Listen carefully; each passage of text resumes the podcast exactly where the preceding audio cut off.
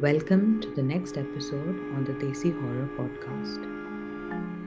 Our Instagram is at Desi Horror Podcast. Follow me there. I also have exclusive membership for fellow horror enthusiasts. Click on the link in the description for new stories tailor made for you. Watch out for a new episode every Monday.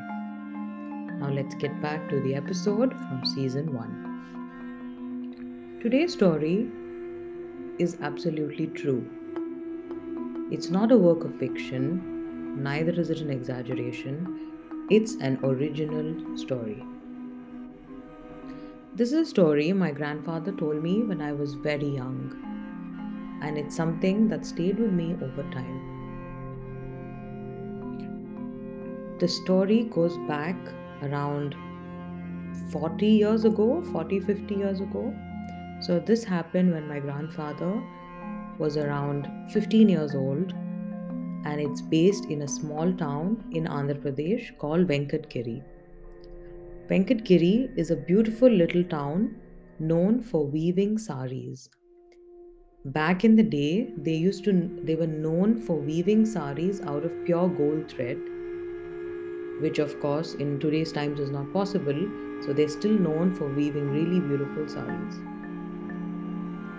This happened when my grandfather was in college, and during that time, there was no entertainment.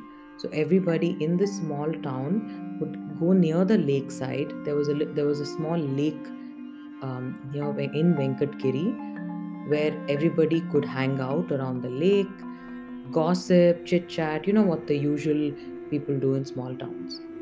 So this is what my grandfather's daily schedule looked like. One day, while everybody was leaving, he was the last one to leave from the lake. And that's when he heard a strange voice. He turned back to find a little girl calling out to him. So she actually said, Brother, could you please drop me home? Or would you offer me a ride home? My grandfather found this extremely strange because he has never never seen this little girl before considering that Venkatgiri everybody knows each other. But she looked like somebody who could be from his town. She wore the same clothes she had the same facial features and she spoke the same language. So this was alarming that why is there a little girl out late in the evening alone but it was also suspicious like, who is this little girl? My grandfather was going to ask her to sit on his bicycle so he could drop her home, but his instinct at that moment was extremely strong. His gut instincts told him to say no. So, with a heavy heart, he turned away from the girl, sat on his bicycle, and started pedaling home. As he was pedaling home, he started feeling like the back of his bicycle was getting heavier. This terrified him, and he knew something was terribly wrong.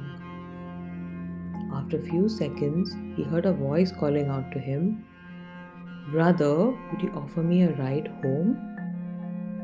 You can imagine at this moment what would be running in my grandfather's mind he was shaken to the core. Thankfully, his instincts told him do not stop, just carry on. My grandfather did not stop his bicycle even though it got heavier and he could hear the voice just a few seconds ago, like it was right next to him. He pedaled at light speed and reached his house. Threw the bicycle downstairs, ran upstairs, to meet his mother and told her everything. His mother was extremely agitated by what she heard and she told him they must tell the elders in the village. They told the elders in that town, and the elders advised the family that this was actually not uncommon.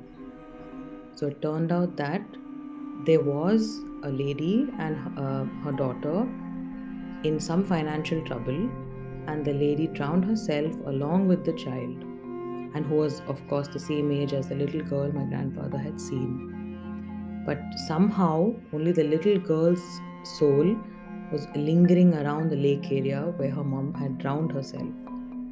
And several others from the village had spotted her when they were coming into town at night. Thankfully, nobody had ever offered her a ride home or interacted with her. They just happened to spot her. My grandfather was the only unlucky one who ended up interacting with her.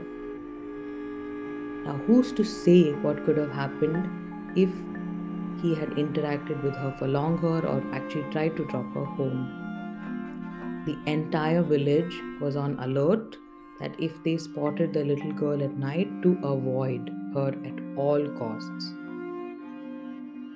This story stayed with my grandfather for several years until he passed it on to me. I feel for this little girl. She could have just been an innocent spirit who did not know her way back home, who had lost her way back home, or you just never know. She could be malevolent and waiting for the next passenger in her journey.